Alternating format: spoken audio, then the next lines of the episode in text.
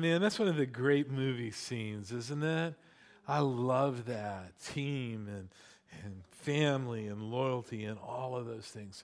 Well, if you have your Bible with you, go ahead and open them up to the book of Matthew, chapter 26. That's going to be our jumping off spot uh, for today. We're in a series right now called Restoring Forgotten Virtues. And I was talking to somebody this week, you know, about this series and about this idea and, and if I said to you, you know, these are the virtues that we're going to talk about, I think that every one of us would agree that they're important. But if we were also to do a little bit of a closer examination, we would probably say we don't see these virtues as much as we would like to in our culture. Now, last week we talked about the forgotten virtue of, of honor and the important role that it plays in our life. Next week, we're going to talk about integrity. And man, it's going to be a really, really, I'm really looking forward to that. In the final week, I want to talk about the forgotten virtue of gratitude. When you really understand the role of gratitude in our life, it changes everything around you. So, those are going to be very, very important. But today, you probably got a clue from our clip. I want to talk about what I think is probably one of the truly great and most important values, and that is the, the, the value of loyalty. Can everybody say loyalty? Loyalty. Now, whenever I ask people, what is the most important forgotten virtue in our culture today, loyalty is right there, always near the top of the list. In fact, let me just do something. Let me take a little survey. All right?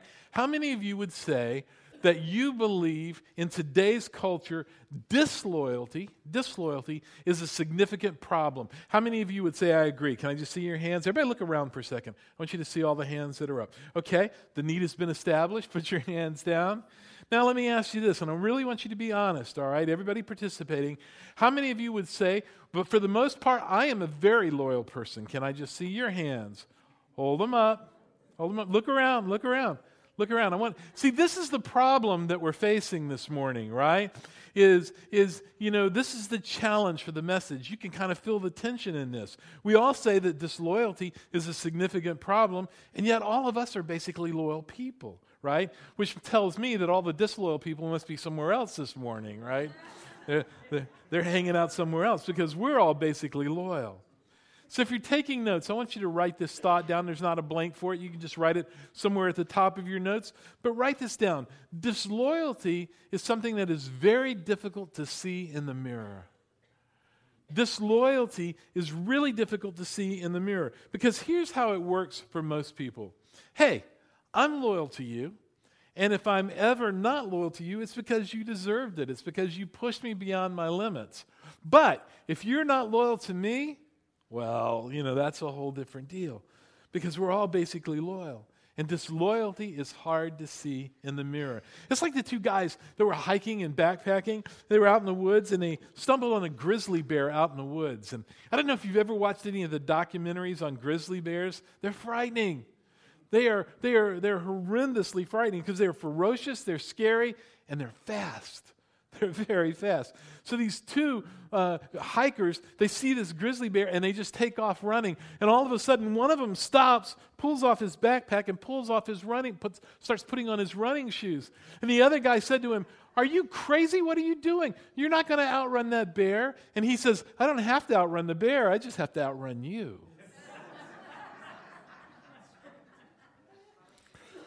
Now, I'm sure if you were to talk to those two friends before the grizzly bear shows up, they would say, We are very loyal friends. But you see, the truth is, in a pinch, the reality for most of us is, is that we're only loyal to ourselves. And the truth for a lot of it is, is, is that disloyalty is a very uh, significant issue. It's a huge issue because it's something that is very difficult to see in the mirror. Now, I want to give you probably, I think, the best biblical example. It's found in, uh, in the New Testament. If there was a guy that ever could have claimed loyalty uh, to Jesus above all else, it was a guy by the name of Peter. And over and over again, Peter told Jesus, Jesus, I've got your back. I'm your guy. And if everybody else runs away, I'm not. I'm there. I'm for you. Jesus, I'm your guy. I'll never leave you. I'm your loyal person, right? Now let's pick up the story. Matthew 26, starting at verse 33 and the following. Uh, this is Peter talking to Jesus. He says, Even if all fall away on account of you, I never will. Listen to Jesus. I tell you the truth, Jesus answered. This very night, before the rooster crows, you will disown me three times. But Peter declared, Even if I have to die with you, I will never disown you. And all the other disciples said, said the same. Peter said, Listen, if everybody else falls away, I never will. I won't do that. I am completely loyal to you. I promise. And if you know the rest of the story, before the evening was even over, people came up to him and said, Hey, weren't you with that Jesus guy? And Peter's like, Jesus who? I don't know any Jesus. I don't know what you're talking about. Who's this Jesus? Three different people. And after the third one, guess what happened? The rooster crowed. And if you read between the lines, you can almost feel it. Oh no. Oh no, what did I do? I have been disloyal to the most loyal person I've ever met in my life. I have had this disloyalty. And he went outside, the Bible says, and he wept bitterly. Bitterly. Here's what we need to understand. Write this down in your notes. True loyalty is proven, not proclaimed. True loyalty is proven, not proclaimed. Just a minute ago, I asked you, Are you basically a loyal person?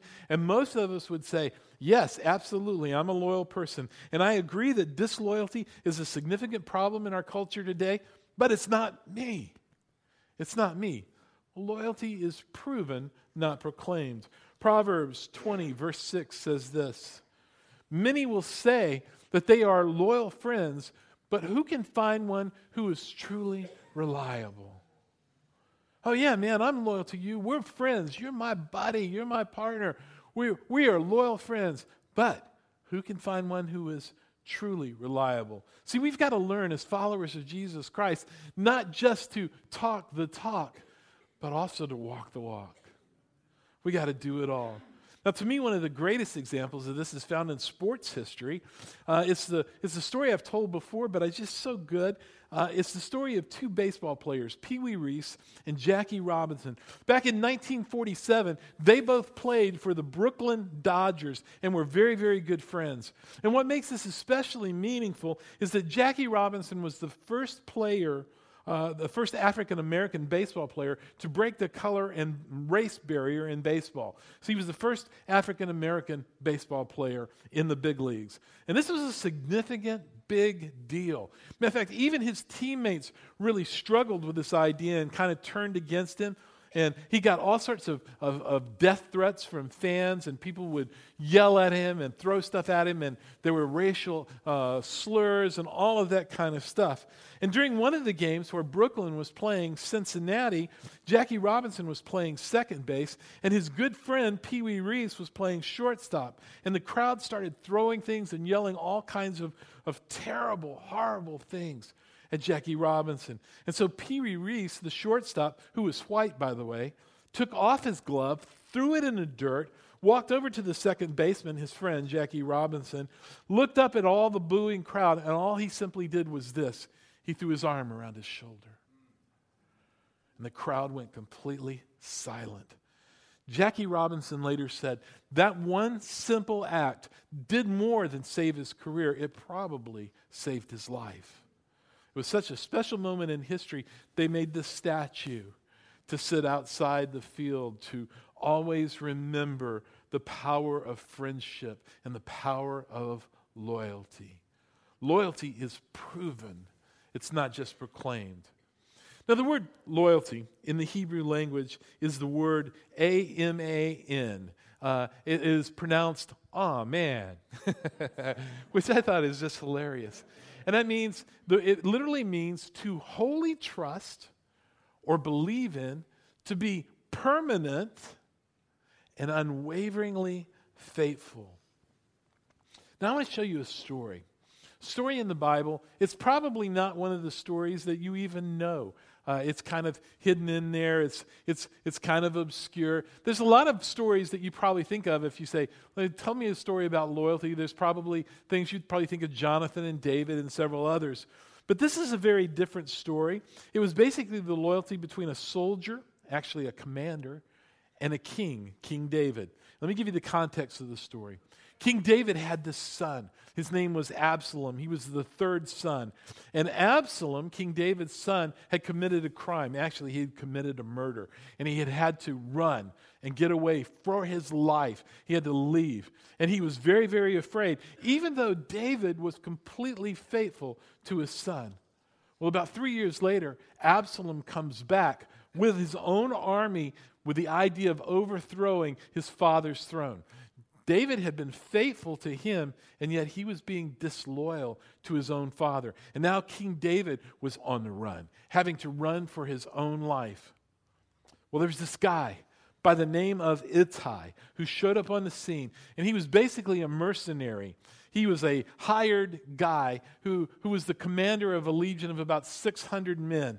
And Ittai, though he had no real skin in this game, he decided that he was going to fight on behalf of David. Let's read the story. 2 Samuel uh, 15, 19, and following, it says, The king said to Ittai the Gittite, and can we just address the elephant in the room? I mean, parents, what were you thinking? Ittai the Gittite? I mean, mom and dad, come on. Can you come up with something better than that? All right? Ittai the Gittite. But, anyways, he said to Ittai, Why should you come along with us?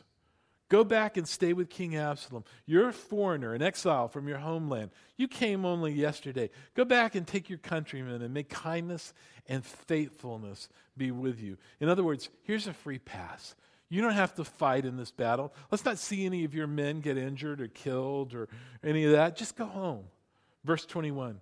But Ittai replied to the king, and I want you to watch this. This is loyalty. He says, As surely as the Lord lives, and as my Lord the King lives, wherever my Lord the King may be, whether it means life or death, there will your servant be. Loyalty. Not only did he proclaim loyalty, but then he proved his loyalty as he took his 600 men into battle and he fought. And he fought so valiantly that David later put him in charge of one third of his army because of the value and the virtue of loyalty. No matter what it costs me, no matter what anybody thinks, even if it costs me my life, I'm not, a, I'm not loyal to a point. I'm not conditionally loyal. My loyalty is with you forever. Loyalty, the forgotten virtue. Now, I'm going to do something very different for the next few minutes. I'm a little nervous about it. I'll just be honest with you. Uh, I've not really done this, but, but since most of you are basically loyal people, I want to take a few moments and talk to you as sarcastic Robert. All right? I, I want to I want to use sarcasm for a moment just to kind of make a point. So here's what I want to say.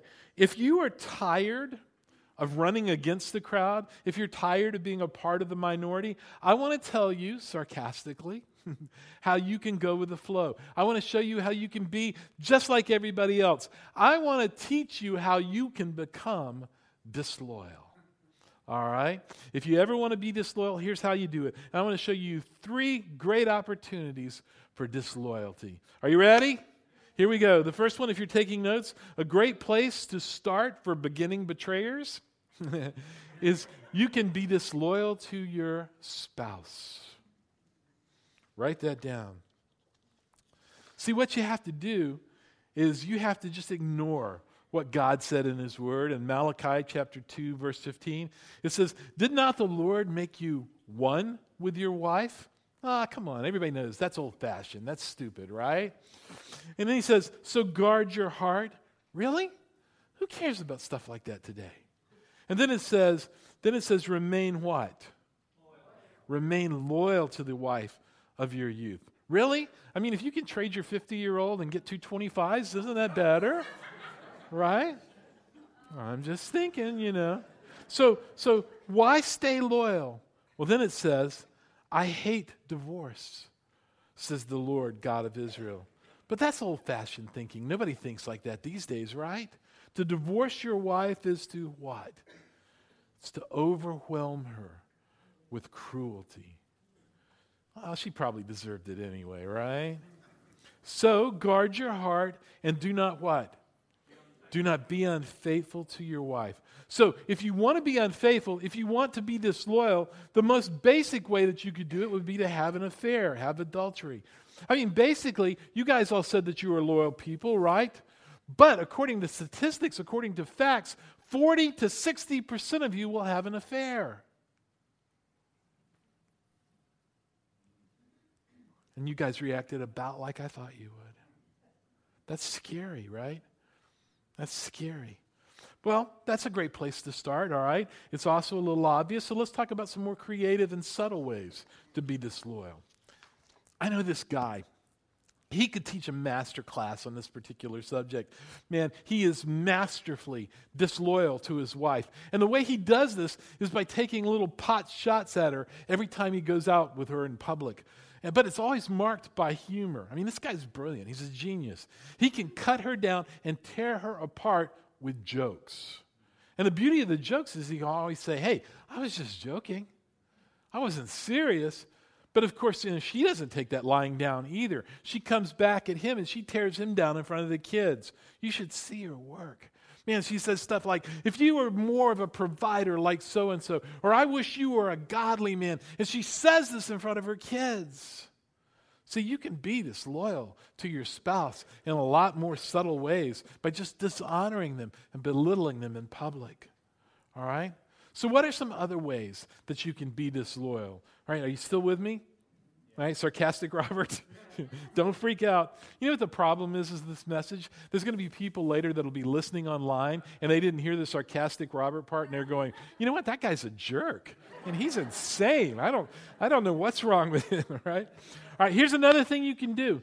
You can look lustfully at other people. It's a great way to be disloyal. Be out to dinner with your spouse and then just check out other people as they go walking by. Just check them out, right? And you can check out people in the gym or at the beach or whatever. And you know what? You don't even have to do it with your eyes. You can have disloyal thoughts as you think about that old boyfriend or that old girlfriend, and you can think lustful thoughts. Come on, somebody. This is good, sarcastic preaching. All right? And there's so many way, great ways to be disloyal.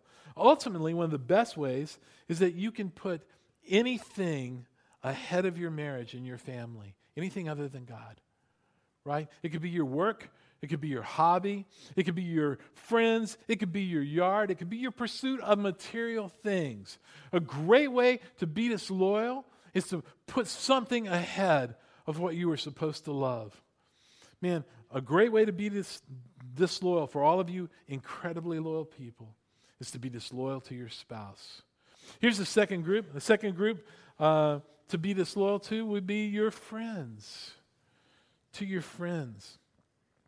All right? And this is. And, and this is a, a, a group that is, it's so easy sometimes to be disloyal to. Let me show you a verse, Proverbs 17 17. It says, A friend is always loyal, and a brother is born to help out of need. Really? I mean, is that what friends are? So let me give you one of the easiest ways that you can be disloyal to your friends. Probably one of the easiest ways is gossip about them. Now, of course, as Christians, we don't gossip, we just share. right? Hey, I'm only telling you this so that you can be praying for them, right? But do you know what's happening in so and so's marriage? Do you see what's going on in their life? And do you see where they're spending all their money and all of this sort of stuff? Did you know that they're fighting with their neighbors? Right? You know, but just pray for them and all of that. It's gossip. It's gossip. And to be disloyal, listen, you don't even have to share the gossip. All you have to do is listen to somebody gossip about your friends and not stop them or correct them. Another great way to be disloyal is not to love your friends enough to tell them the truth. Man, if they ask you something and the truth is going to hurt your, their feelings, by all means, just lie. Just lie to them. Your job is to make them feel good, not to tell them the truth. And above all else, don't confront them about something they've done wrong. Don't love them enough to stand in your way and say, hey, you know what? Because I'm your friend, I don't want to see you do something that's going to be destructive for your life. I care about you this much. And, you know, don't do that sort of thing. And then whenever you have a hard time with them or you have a little argument or you get upset, walk away. Just write them off. Don't do the biblical thing and forgive and work through it. No, the cool thing today is to walk away. Don't you love that? If you're tweeting, that's a, that's a great tweet for you. And, and, and the great thing today, walk away. Are you tracking with me? This is the easiest way you can be disloyal to your friends. Sarcastic Robert. All right. All of you perfectly loyal people, let's talk about another one. Write this down. Another opportunity for disloyalty is you can be disloyal to Christ Church. You can be disloyal and unfaithful to the church, Big C church, the, the church at large, or Little C church, your local church. Now, the New Testament Christians, if you read about them, if you look at them, they were like fanatics in this Jesus thing. They took him so seriously. They, they believed all the stuff uh, in, the, in the church. They believed in the church itself, and they believed all these weird things. And of course, all of us today, in today's world, we don't have time for that. We don't have time to be a part of the church. I mean, we may want to add a little bit of Jesus to our lives, but not so much that it makes us weird, right? Or different or anything like that. I mean, look at these crazy New Testament people. Look at Acts chapter 2, verse 42. The Bible says that they did what? They devoted themselves. What? They devoted themselves to the apostles' teaching and to fellowship and to sharing in meals and to prayer. The Bible says they devoted themselves. Who has time for that? They devoted themselves to the apostles' teaching and the fellowship, breaking of bread and prayer. They were this crazy little community that did life together and cared for one another and ministered to each other and got deep into committed relationships. And the believers, they were together and they had everything in common, it says. All right? I mean, let's be honest. What fun is it if we can't disagree? If we can't have some little fights here and there and split into multiple denominations in every directions. I mean, unity? That's old fashioned. That's stupid. Nobody does that anymore. The Bible goes on to say, selling their possessions and goods, they gave to everyone as he had need. Sounds like communism to me. Every day they continued to meet together in the temple courts. That's kind of overboard, isn't it? I mean, this is a daily commitment. Who has time for that? So here's what I want you to do. Man, if you're going to be disloyal to the church, make sure you just attend church sporadically. And the good news is, is most of you already do that anyway, right? So you're okay. I mean, the average Christian now goes to church one weekend a month. Perfect, right? Isn't that beautiful? It's beautiful. And if you go, make sure you go with a consumeristic mindset. Man, I'm looking for a church that meets my needs. Don't ever start realizing that you are the church, right? And you're here to meet the needs of the world. No, I mean, that's obviously out of bounds. Go looking for a church that will meet your needs right? And what's great is if you're a true consumer, you can say, hey, you know what? I like the youth ministry over here, so we're going to send our kids over here. And I like the I, I like the, the, the worship at this place, so we're going to worship over here. And then I like the way this person preaches, so I'm going to listen to his podcast. And so you're kind of divided between all of these different places, and you don't give or contribute or be a part of any one of them. You don't use your gifts anywhere in any of those places because you're just divided out all over the place, all right? Because the church exists for us. And then, if anybody does anything you don't like, like sarcastic Robert, right? Here's the perfect excuse to never come back. Just don't come back. Just get mad and leave. Well, I'll show them. i will just get out of here, right? And if so, if somebody takes a program away, or if somebody doesn't smile at you, or, or some little thing happens, or maybe your kid gets in a fight with another kid, that's it. I'm just going to walk away and never come back. That's a great way to be disloyal. Now, can I just acknowledge what you probably already know? This is a horrible way for me to preach. I mean, it's very uncomfortable. I don't like it. Sarcastic Robert is not really my cup of tea. It's kind of like opposite day, you know, you don't, you, you, it's, it's not comfortable. It doesn't feel good to me. But having said all that, disloyalty is a very difficult thing to see in the mirror.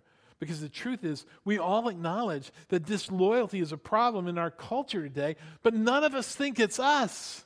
Me, I'm basically a loyal person. The problem is, is that most of us are basically loyal to ourselves. And this is what we need to understand. So, sarcastic Robert is gone. Can I get an amen? Yay. Me too. Me too. Now, let me try to bring this whole subject into focus with one statement, and then we'll kind of unpack it. Where does this disloyalty come from? What is it born out of? And if you're taking notes, write this down. All disloyalty is born out of a divided heart. All disloyalty is born out of a divided heart. I want you to think about loyalty from God's perspective. God created us to show us his love and to have this intimate fellowship with us. And he was, he was so loyal to us that the Bible says that even while we were still sinning, even while we were being disloyal to him, he sent his son, Jesus Christ, to die for us on the cross so that we could have a way to come into relationship with Him. Even when we were being disloyal, when we were walking around as if God didn't even exist, when we were doing everything that we wanted to do, everything that would please us, we were thinking about no one but ourselves. God still put His plan into place so that we could he know and experience His loyalty and His love through what Jesus did on the cross. This is powerful. He remains faithful. He remains loyal to us. And here's what he asked for God asked for all of our heart. All of our heart. Somebody asked Jesus one time, said, Hey, you know what? All the stuff that you're preaching, man, it's powerful. I hear all these things that you're saying, it's powerful. But if you could just kind of sum it all up, what would you say? And Jesus said, Love the Lord your God with all your heart, with all your mind, with all your soul with all your strength. In other words, with every bit of stuff in your being, you love God. Every bit of it, all of it. It's not, it's not like you're going to hold back 5%. 10%, 15%. God, I'm going to love you with all of this, but then, you know, I'm going to have this over here. It doesn't work that way. He wants our hearts, He wants all of our hearts. Now, listen, I can't speak for you, but I can tell you tragically God doesn't always have all of my heart. I wish He did. That's the place that I'm going. That's the place that I want to get to. But, you know, I, I pray that He would. If I look at the way that I live, I have to acknowledge that sometimes my heart is divided. And probably the truth is, if every one of you were honest, you would have to say the exact same thing. You know what? My heart is divided. But you see, guys, if that's all that we do, you know, we'll never have a unified heart. I want to show you what James says. And I believe that there's some of you this morning that the Holy Spirit is going to do something in you today. And you're going to have in this service today an intimate encounter with God. And then you're not going to be the same. My guess, though, is that some of you, you'll be able to just shake it off because we've become very skilled at doing that, right? We, we just shake off what God wants to do. And so, most of you, you'll be able to just shake it off and go on about your day. But a few of you, a few of you today, you may hear God in this speaking directly to you. I want you to listen to what it says James 4, verses 8 and 9. James says, Come close to God, and God will come close to you. I want you to imagine the power of that. Draw near to God, take a step in His direction, and God is already coming closer, already coming closer to you.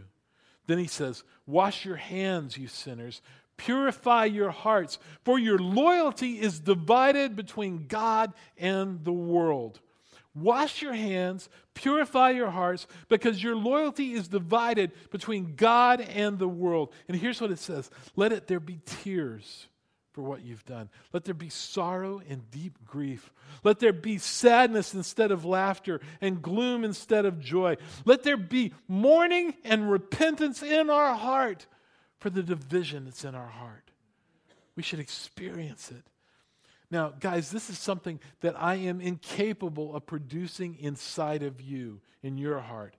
And I don't mean that I'm, I'm wanting you to feel bad this morning. That's not what I'm saying. But what I do want to say is when I get close to God, when I, when I draw near to Him and I see His goodness and faithfulness, I cannot help but be struck by my own disloyalty and my own unfaithfulness. And if that doesn't grieve me, if that doesn't grieve you, if that doesn't drive us to our knees in a point of repentance, then something is very deeply wrong inside.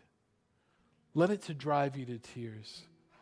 Let it bring you to repentance. That God has been perfectly faithful to us, and yet our loyalty is divided between a little bit of Him and so much of the world. Deep repentance and grieving. I want God, and then I want what I want, right? I want to do what I want. I, I want a little bit of God, and I want a lot of what I want. I want to be loyal, but as long as it just works for me, let there be a deep repentance. So I don't know where you go from here, but I would imagine that some of you may need to go to your spouse or your family and say, you know what, it grieves me deeply, it breaks my heart, but I've been disloyal to you. I've belittled you, I've torn you down. I've been unfaithful with my eyes. I've been unfaithful with my actions. But with the power of Christ, I want to be loyal to you. Some of you, it'll be your friends. You'll want to go and say, you know what? I haven't been the best of friends. I haven't been a very good friend to you. I haven't been there for you. I haven't prayed for you like I should. I haven't been in your life helping you. I've been so consumed with my own life. And so from here on out, I plan to be faithful with the power of the Holy Spirit. I'll be a friend that sticks closer than a brother. I'll be your friend. To your church. Now the good news is, is that there's many of you who've been so faithful to the church. And you recognize that you are the church. And I praise God for you. But for some of you, maybe you're just going to church and you don't really understand. You're called to be the church. You're not called, church isn't some place you go, right? Church is who you are, it's who we are. And so, with the power of the Holy Spirit, I am believing that you will become the church. And you'll be loyal to the church that Jesus gave his life for. And then for some of you, you're going to have this miserable, aching feeling God, I've been disloyal to you. And it's okay. It's okay to hurt. It's okay to cry. It's okay to get on your face. And it's a good thing every now and then to say, Lord, cleanse me, change me, heal me. Because I recognize that disloyalty is a problem in our culture. But when I look in through the mirror, through the Word of God, I see that disloyalty is actually a problem for me. With the help of the power of God, through the Holy Spirit, because of the death and the resurrection of His Son, I will not have a divided heart. My heart will be sold out to Him and to Him alone. And even when I mess up, the good news is that He's still faithful. He's still waiting and ready for me to come back and seek Him with all of my heart. So I may not be fully there yet, but the good news is, is through grieving and repentance, I'm getting a little closer every day.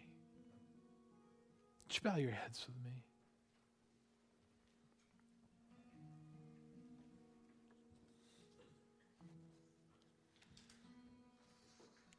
just going to pause for a second. I just want you to have a second where the Holy Spirit is speaking to your heart.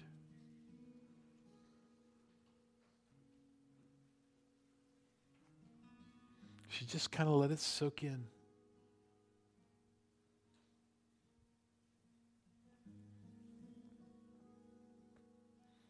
Heavenly Father, as we pray this morning, I acknowledge this was a tough message and it probably even blindsided some people.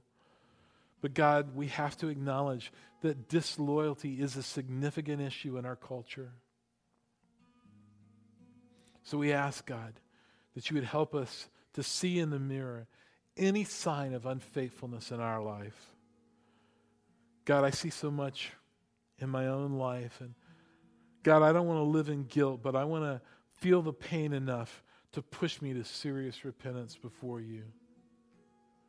God, I thank you that your forgiveness is real, that your healing is with us. And God, I ask that you would empower us to embrace and to live, not just proclaim, but to prove by our actions loyalty to people and God ultimately loyalty to you with everything that's in us.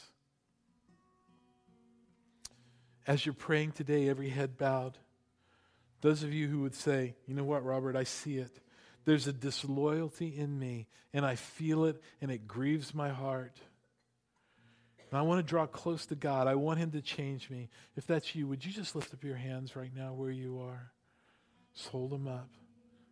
Come on, this is your moment. I'm not going to embarrass you. I'm not going to ask you to come forward. Nobody's looking around. It's just me and you. Anyone else? Thank you so much for all of those hands. All right. God, thank you for those who have hearts sensitive to your spirit, Lord. That we recognize disloyalty even in our own hearts and our own lives. I pray, God, that your Holy Spirit would do something inside of us, that we would truly draw close to you. And as we do, Lord, you would draw close to us. And God, that we would even have the blessing of seeing the impurities in our lives so that we can confess them to you. And as you forgive them and as you change us and make us new, God, you would give us opportunities to be faithful, to be loyal, to be true, to, to show honor, to live with integrity. God, thank you for the way that you're working in our life. God, I pray right now that you would heal relationships. I pray that you would heal families, Lord. Places where there's divisions between mothers and sons, and sons and fathers, and mothers and daughters, brothers and sisters, all those different relationships, Lord. God, I pray there would be healing in relationships. I pray that over our church family right now. Healing in relationships as we confess and as we're open and as we're true. God, I pray. I pray that we would be loyal to you, loyal to your word, and loyal to your call for us to live as the church and to make a difference in our community. As we continue to pray, there may be some of you today who are going to recognize that you've never fully committed your life to the one who committed his life to you. And again, let me just say it as simply as I can. This is how God showed his faithfulness to you. That while you were still sinning, while you were not even looking towards him, he had already sent his son, Jesus Christ, to die a gruesome death, a horrible death on the cross, so that we could be in relationship. Jesus took on himself our sin, our pain, our hurt, our, our rejection, our bitterness, our fears, our worries, our anxieties. He took them on himself so that we could find healing in him, so that we could have a way to pay back what we could not pay back and have relationship with God the Father.